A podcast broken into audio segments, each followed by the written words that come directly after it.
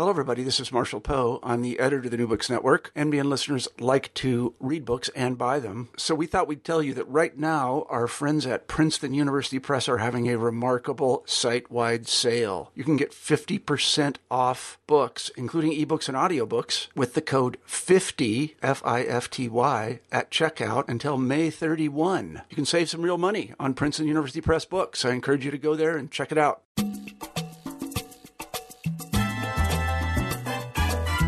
Hello and welcome back to New Books in Latino Studies. I'm David James Gonzalez, the host of today's podcast, which is the second installment in our two part series focusing on Latino urbanism.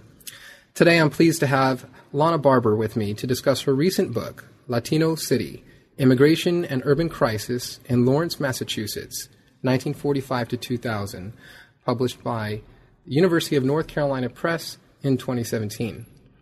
Dr. Barber is Assistant Professor of American Studies at the State University of New York College at Old Westbury, where she teaches courses on U.S. immigration, urban history, and Latino history. Hello, Lana, and welcome to New Books in Latino Studies. Hi, thank you for having me. Well, it's great to have you here and so excited to discuss your book. I'm wondering if you could just start out by telling us a little bit about yourself and, and how you came to write the book. um, so, as you mentioned, I teach over at the SUNY Old Westbury. I teach in the American Studies department there, but my degree is in history, and I um, started a PhD program in history at Boston College in 2000 and uh, no, sorry, in 2004. Um, and you know, I had had some. I had been to Lawrence. I have some familiar family connections with Lawrence. I had spent some time in the city, and when I first came to the city in 2003, I was really blown away by it. Nothing, it's up in pastoral New England. It's a small city north of Boston, up in near New Hampshire. And yet, when you cross over into the boundaries in Lawrence, it's suddenly all brick and it's overwhelmingly Caribbean. And it's a mm. very distinct, sharp change. And so, when I first got to the city, I had this immediate where did this come from? How did it become this place? What what accounts for, what explains the existence of a, a place like Lawrence up here in rural New England, effectively? Um, and so when I started my PhD program in 2004, there was really no question for me that that was going to be the focus of my research because as I wanted to know more about it, there was nothing that had been written about Lawrence's post World War II history. Um. And yet, everything I saw in the city resembled in some way little things that I was learning about the late 20th century in my studies. And I really very quickly came to realize that Lawrence both showed some of the most important things that I was learning, but also really showed the way that industrial cities mainly became impoverished in the post World War II era through disinvestment um, and suburban competition for economic resources. So Lawrence absolutely showed that.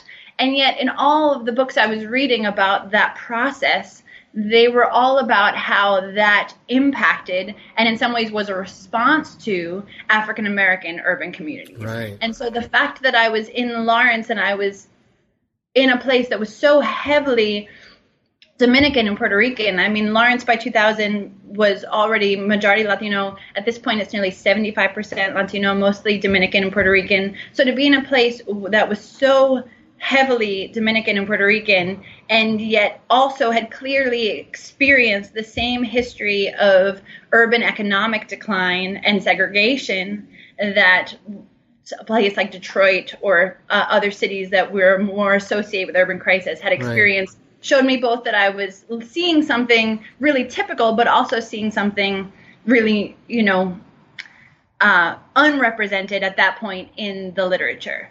Right. And but also at the same time, you know, the as I was in graduate school and learning about the tremendous immigration from Latin America that happened in the late 20th century, clearly to me Lawrence captured that as well. Why this city that had been, you know, had gone from having just a, a handful of Puerto Rican families in the 1950s to being 75% Latino today, that transition was clearly related to huge, the the you know the huge kind of phenomenon of immigration from Latin America in the late 20th century. So I really, you know, I, I have people ask me a lot, why, why Lawrence? Why Lawrence? Right. And I do, I certainly have uh, personal ties to the city, but ultimately the personal ties weren't what motivated me to to write the book and do the research. The, what motivated me was that I really came to believe that Lawrence show, showed us the intersection of immigration, Latin American immigration, and urban crisis in the late 20th century, and that it really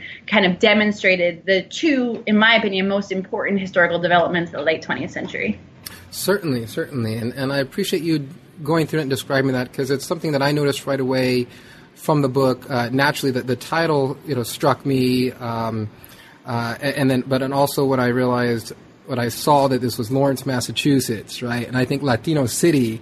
You know, I'm thinking, of course, uh, you know, this, this as my geographic bias, but yeah, either, you know, Miami or I'm thinking the Southwest or LA, something like that. And I think, New England, right? how, like as you mentioned, how did that happen? Where did we get there? And and so uh, as you bring in, you know, the interweaving of of these two, you know, uh, narratives and, and, lines of historical scholarship. You know, the, the urban crisis, as it's called, right? That is right the, the the the, troubles that occurred in urban, particularly urban northern cities, midwestern cities after World War II, but then also integrating that with the migration history and the Latino experience history. Uh, I think is you know a wonderful contribution that that the book makes.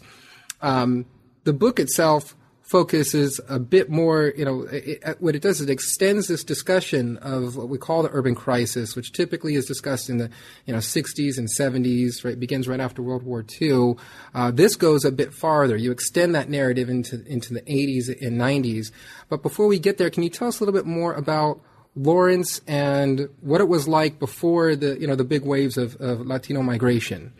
Yeah, so Lawrence, when people have heard of the city, they're familiar with it from the as a site of the Bread and Roses strike that happened in 1912. Lawrence was a big textile town, a mill town, and it was known in the early 20th century as the immigrant city because its textile mills had attracted so many Europe, largely European immigrants in that earlier era. Um, and then, you know, as as we know from many industrial towns. Um, Lawrence in the post-war decades began to deindustrialize, right? That happened in textiles a little bit earlier, but certainly by the early 1950s, the textile mills had moved uh, to the south. They had moved some to Puerto Rico. They had moved, you know, they. it's fascinating. Um, and the city was kind of in a rut. The city began to scrape around to see how they could replace their industrial manufacturing base effectively. Mm-hmm so they began to try to recruit other kind of high tech industries, uh, Western Electric, for example, you know. Um, but ultimately, in the post war era, like we see in a lot of places, deindustrialization, as we see in Detroit, deindustrialization is not so much necessarily that, that the U.S. stops being an industrial power in the 1950s, right. but that much of industrial production itself moves to the suburbs. Mm-hmm. And so Lawrence, in the post war decades, was competing with its suburbs for these new industrial employers. And one of its major suburbs, Andover, went on to become, at this point, you know, it rivals only Boston for the number of manufacturing jobs that provides in, in, in, in the state, in Massachusetts. So Andover actually, there are lots of things that still get manufactured right. in Massachusetts. Andover has Raytheon as the largest number of jobs in industrial jobs that exist in the state now, right? There are lots of things that still get produced. They just get produced in the suburbs, no longer in these industrial cities. Um, so Lawrence, in the post-war decades, went through a very similar experience to many cities in the Northeast and the Midwest, in that its residents began to move to the suburbs and take advantage of um, the federal and, and, private support for suburban mm-hmm construction and home ownership.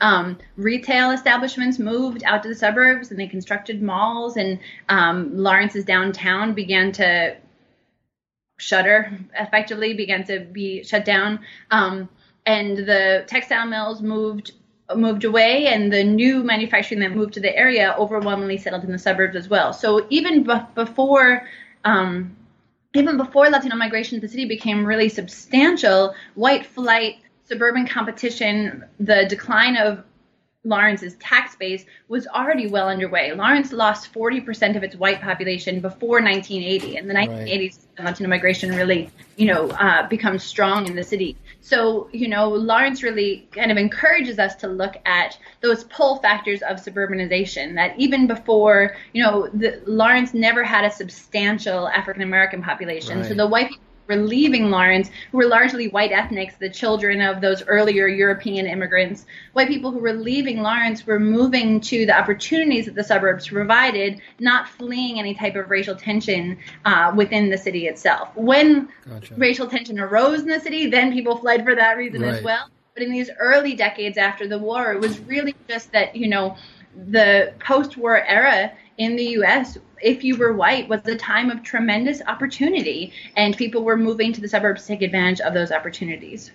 Yeah, I found that interesting how there are kind of these, these, these two stages of white flight that occurs in this narrative, and and that the first isn't tied necessarily to that traditional notion mm-hmm. of us, uh, of how at least it's presented both in media and some some of the history, um, and that you know the the middle class whites are, are fleeing um, more you know, they're diversifying neighborhoods, right? They're, fleeing, mm-hmm. they're, they're fleeing African Americans or other uh, non-whites that are moving into the areas. And this was much more, as you mentioned, that pull factor of, of what was going on in the suburbs.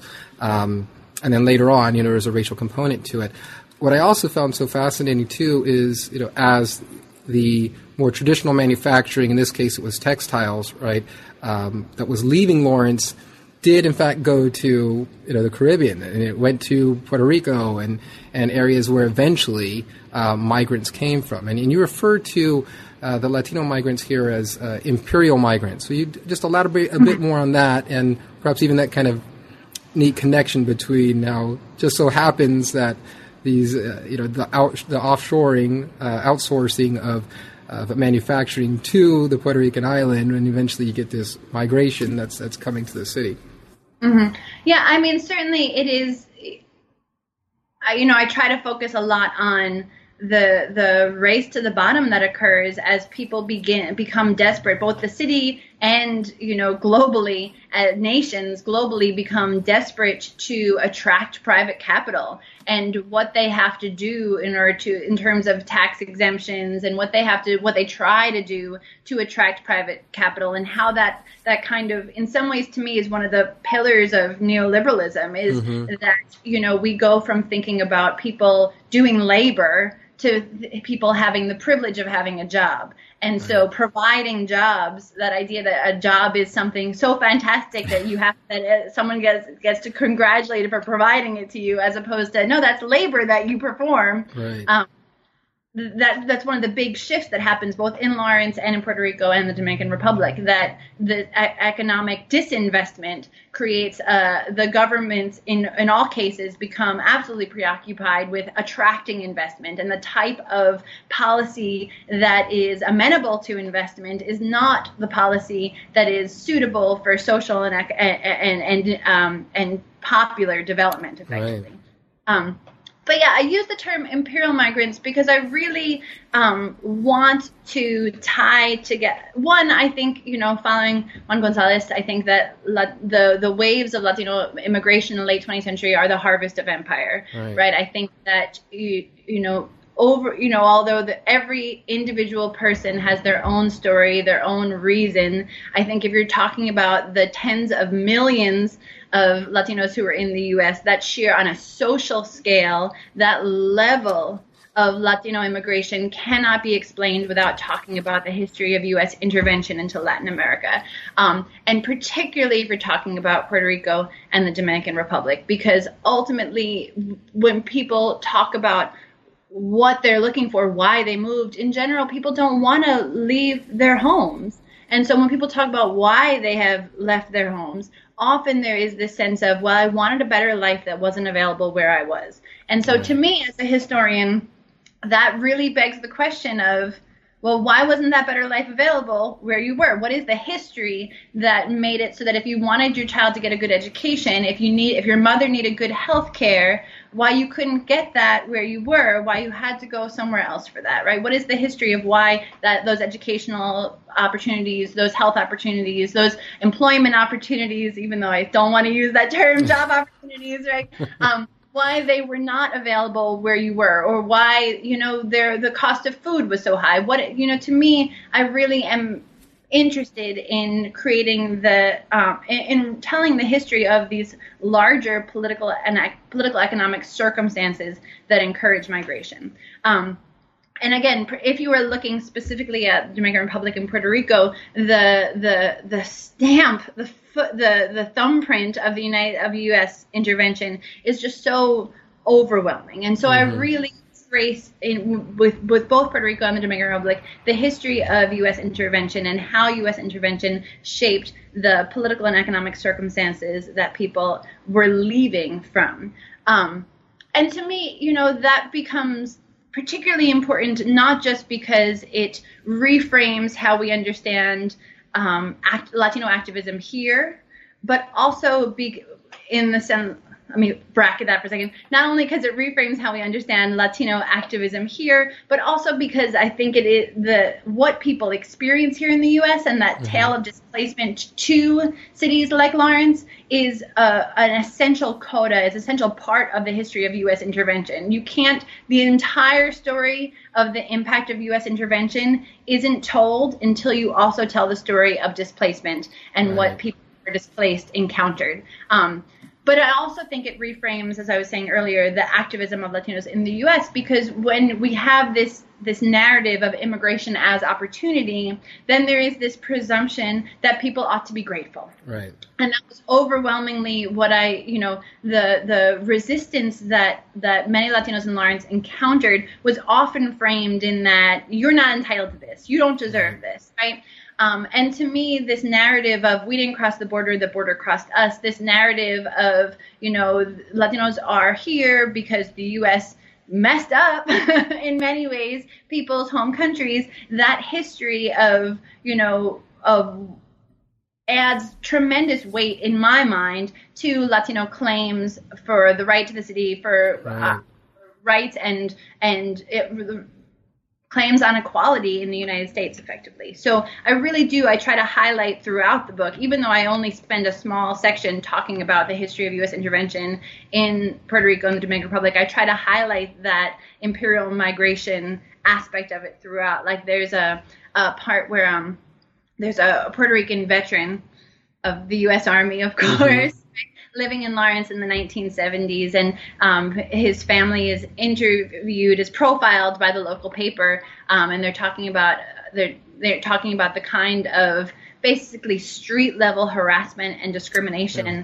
that his five year old daughter is experiencing. Um, and she was five years old the first time she heard the word spick, and, and the way that the economic opportunities that he was finding in Lawrence were not what he expected. The work right. was dangerous. The work was uh, un- unstable. They were periodic layoffs. It was an industry in decline, um, and so the the economic opportunities weren't there. The living conditions were not what they had hoped for. And then on top of all those, you know, so again, was this the better life that people were coming for? On top of all those kind of economic problems, then they're also having to reckon with the kind of their their children being taunted for being Latino and you know, so to me, that story is offensive and, and outrageous no matter what. But it becomes even more offensive and outrageous when we remember that he was a veteran of the U.S. Army. This right. is somebody had, you know, effectively a colonial subject who, you know, because of the conquest of Puerto Rico, had been drawn with into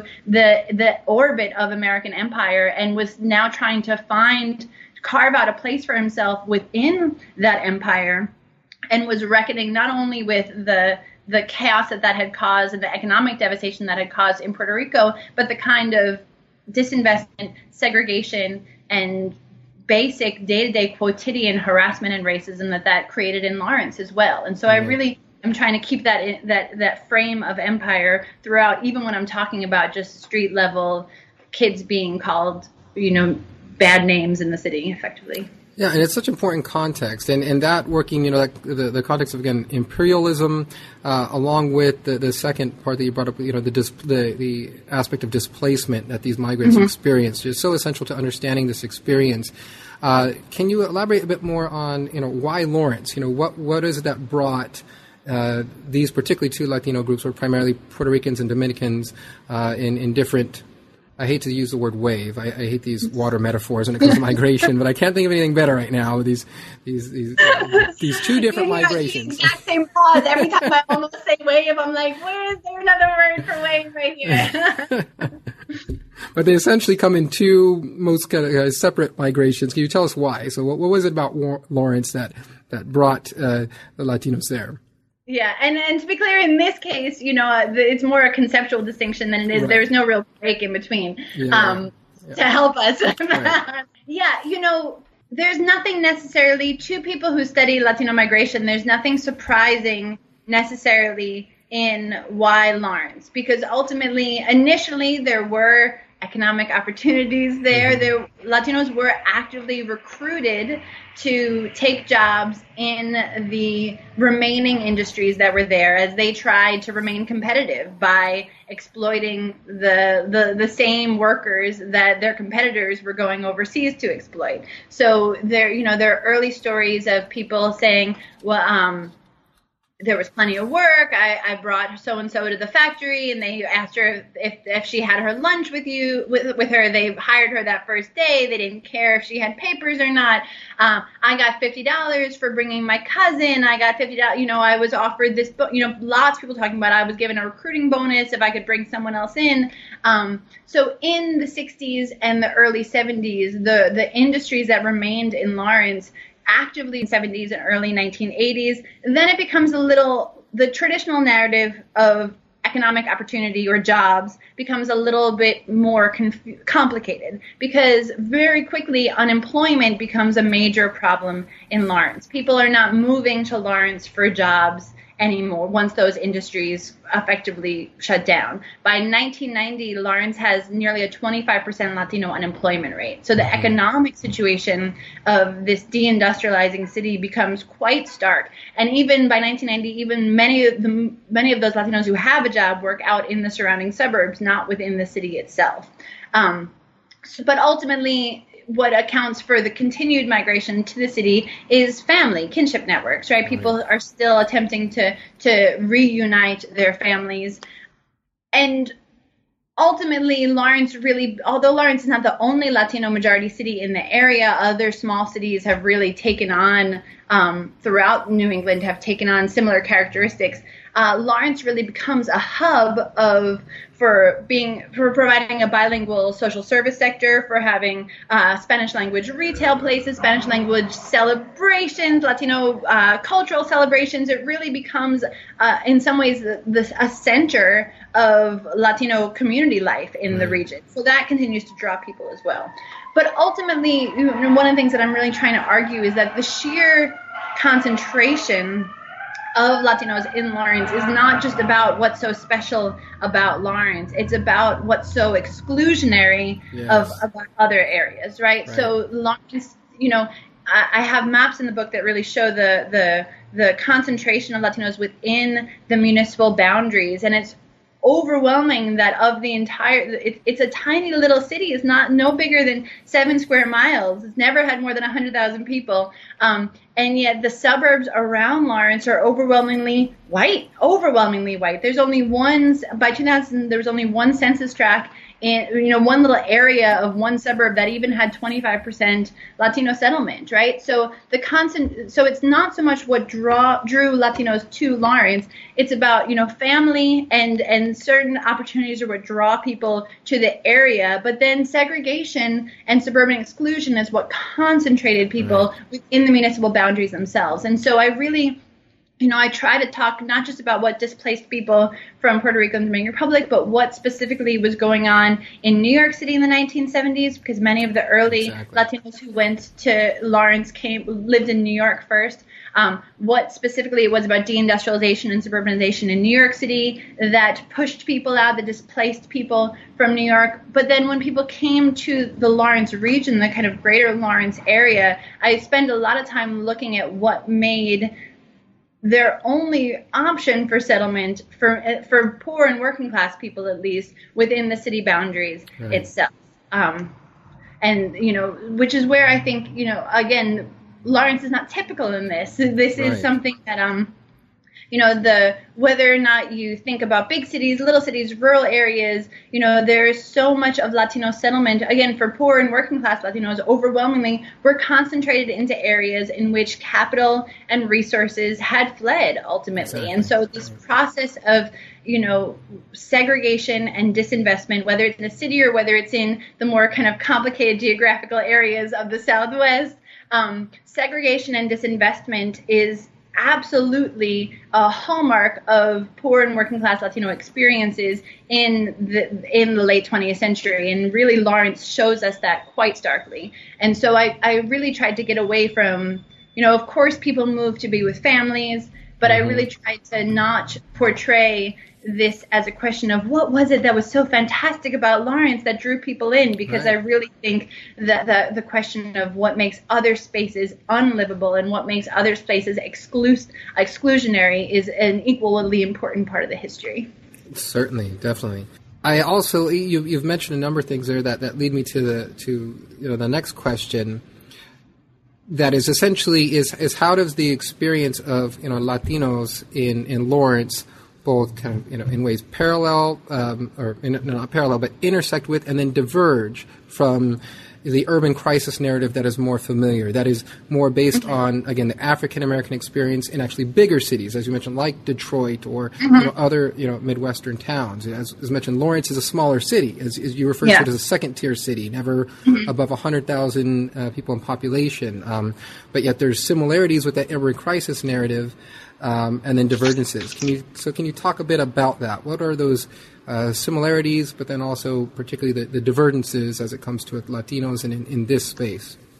Yeah, so there, there's two aspects on that. One is you know the the narrative as we know it focuses yes on larger cities and focuses more on the impact of urban crisis on African American communities. So um, I'll deal with that first, and then I'll come back to the sure. city size second.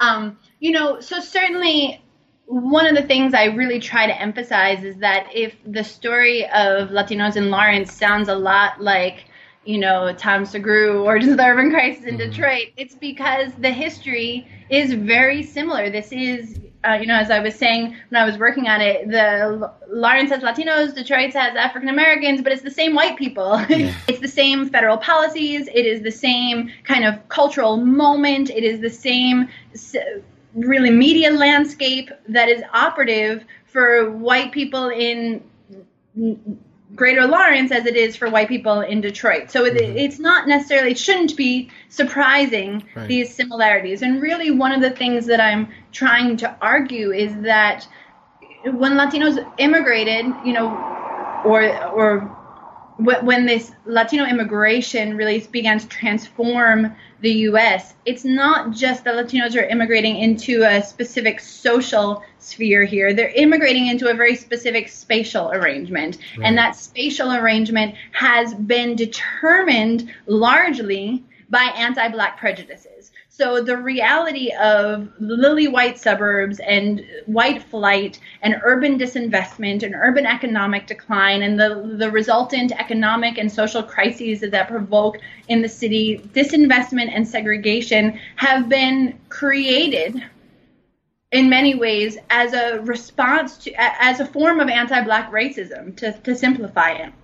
And yet, you, for poor and working class, not only Latinos, but immigrants immigrants of color more generally, as Eric Tang has talked about for Cambodians, right? For poor and working class immigrants broadly, if you move, if you arrive in the U.S. in the crisis era, overwhelmingly the crisis city is going to shape your experience. And so the experience of Latinos in Lawrence resembles the more paradigmatic black experience of urban crisis, not necessarily because Latinos were racialized as black, although some certainly are of African descent, there, there, there's that element as well, but mostly because anti-black racism shaped the, the economies and the cultural perceptions of cities during the crisis era. So to be marked as and to as an urban Latino during the crisis era was to was to carry with it um, certain stigmas, certain ideas, certain associations, and also was to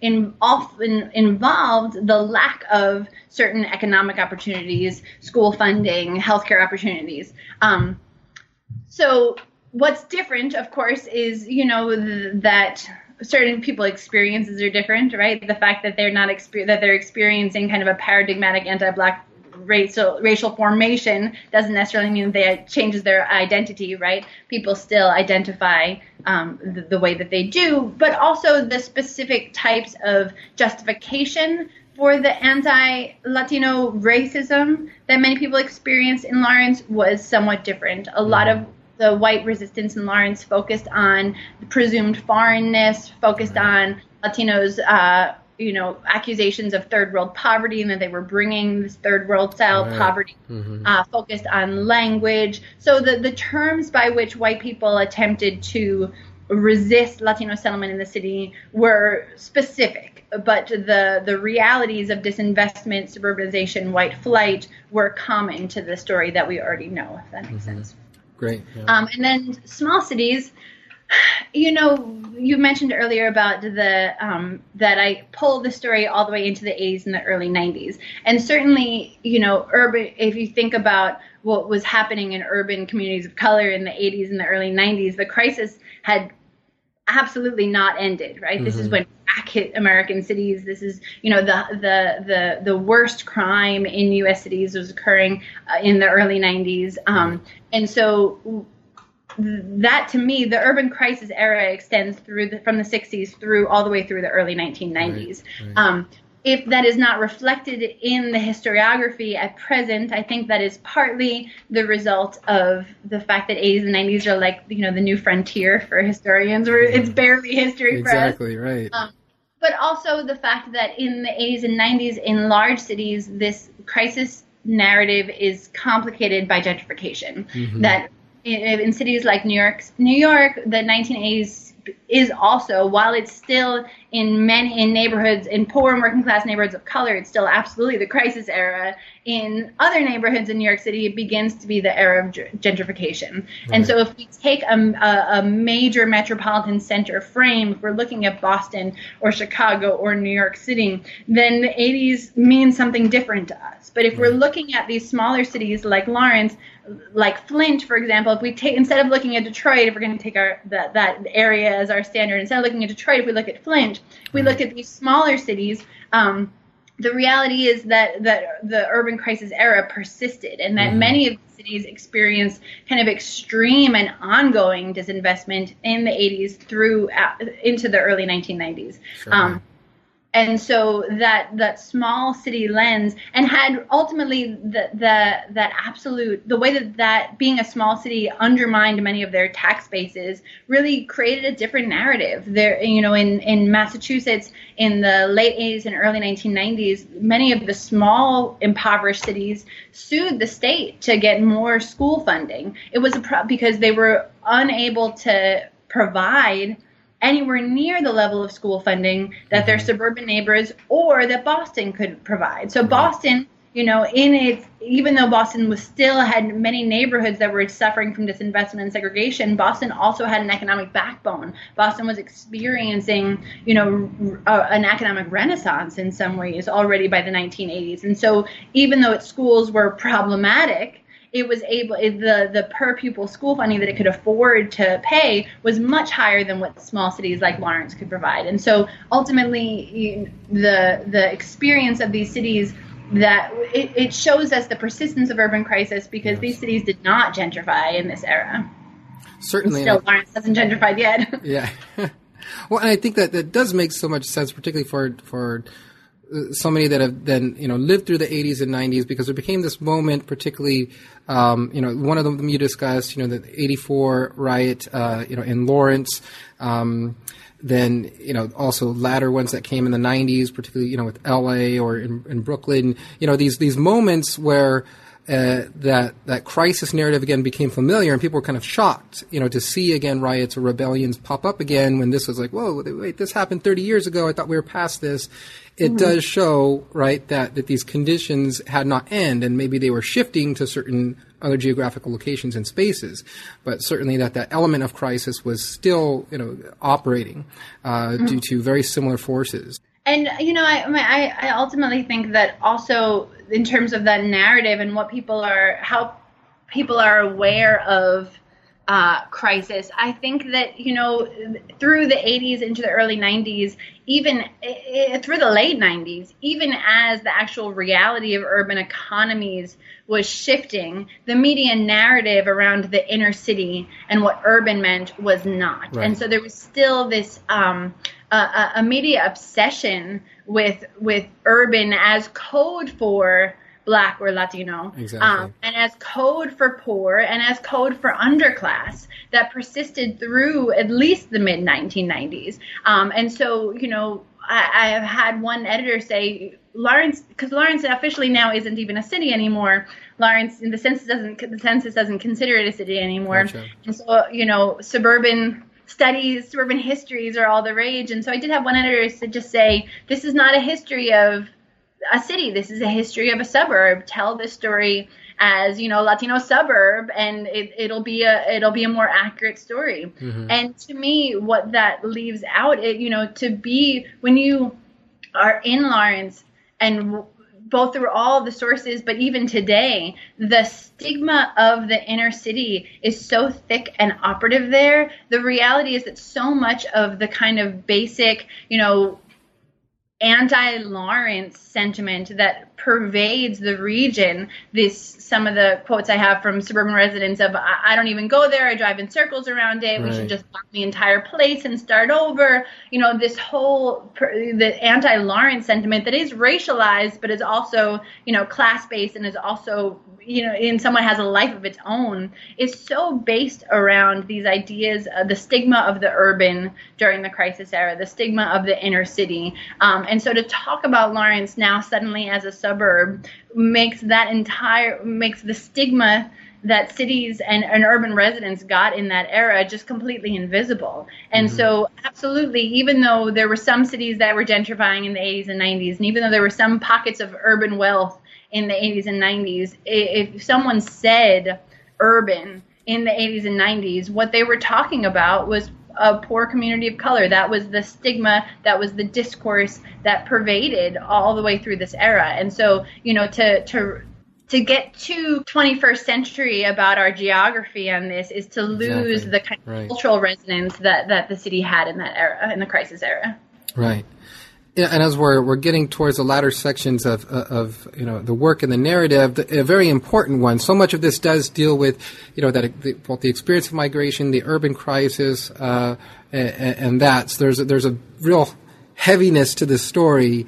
Um, but I think uh, another great you know narrative line uh, along it is is how Latinos remake the city, right? Mm-hmm. As you put it, uh, how they made claims to the city and eventually end up you know essentially began, you know, end up saving it in a way. Can you talk a bit about how that, that happened?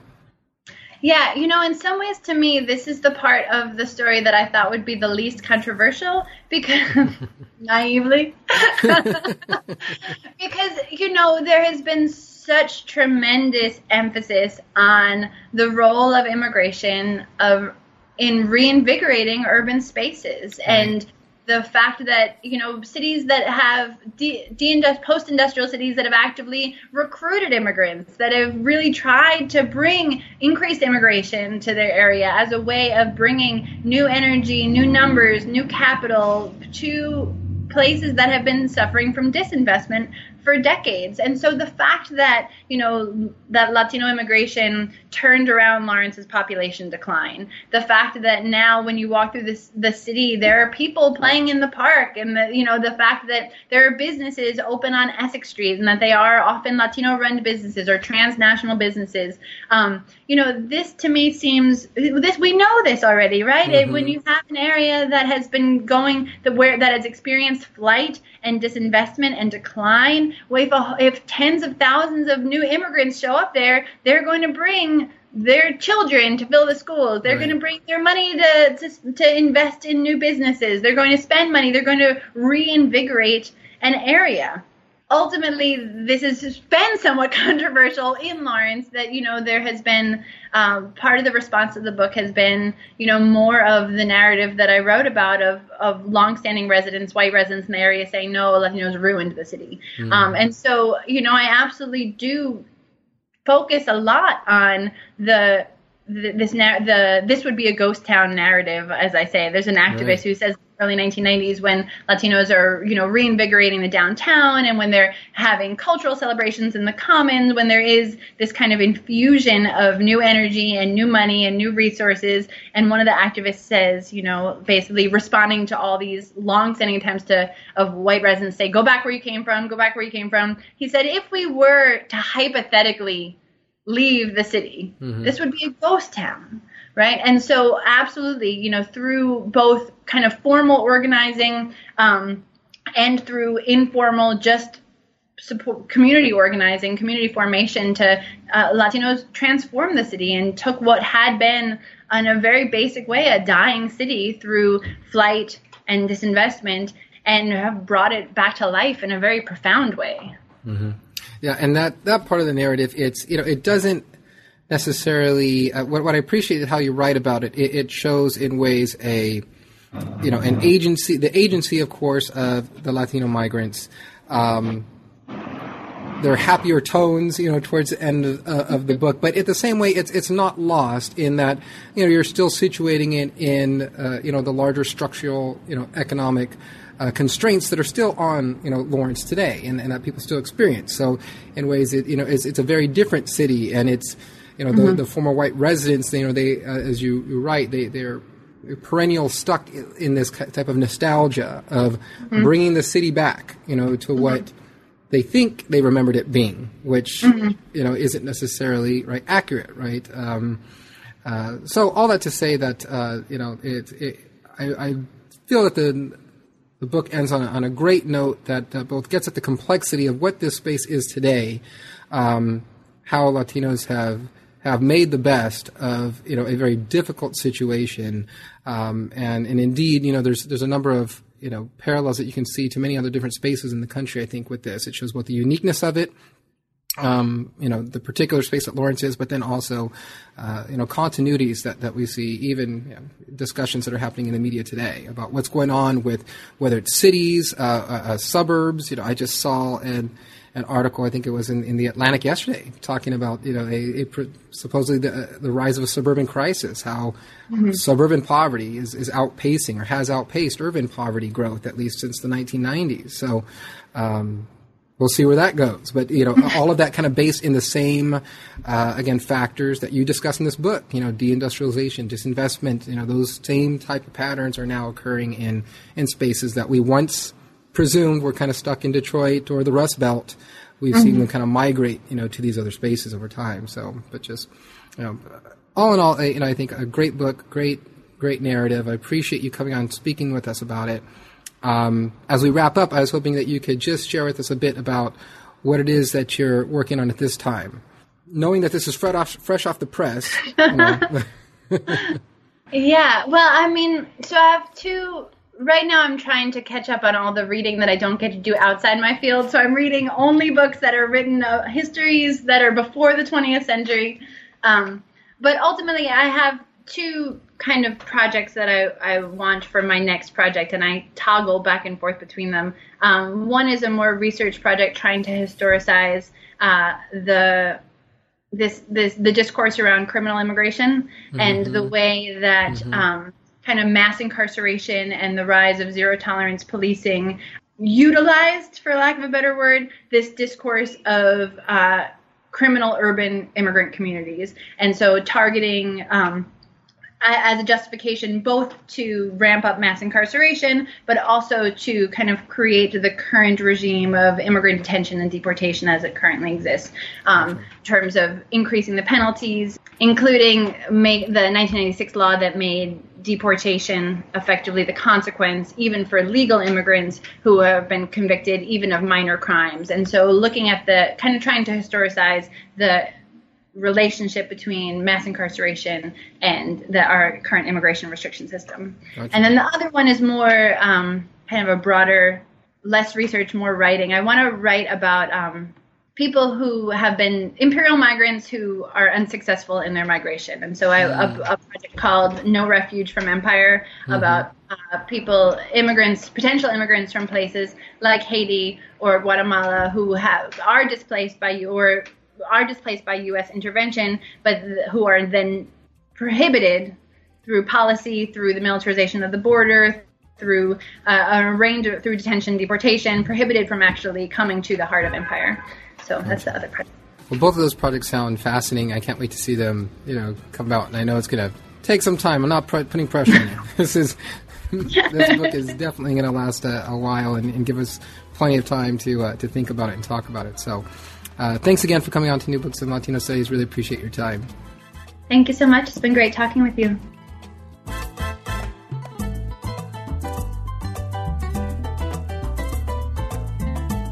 Thank you for tuning in to New Books in Latino Studies. I'm David James Gonzales, the host of the podcast, and I hope you've enjoyed my conversation today with Llana Barber, author of Latino City Immigration and Urban Crisis in Lawrence, Massachusetts, 1945 to 2000, published by the University of North Carolina Press in 2017. I invite you to like and comment on our podcast on iTunes or wherever else you receive your podcast episodes.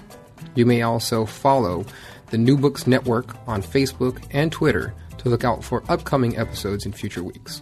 Thank you.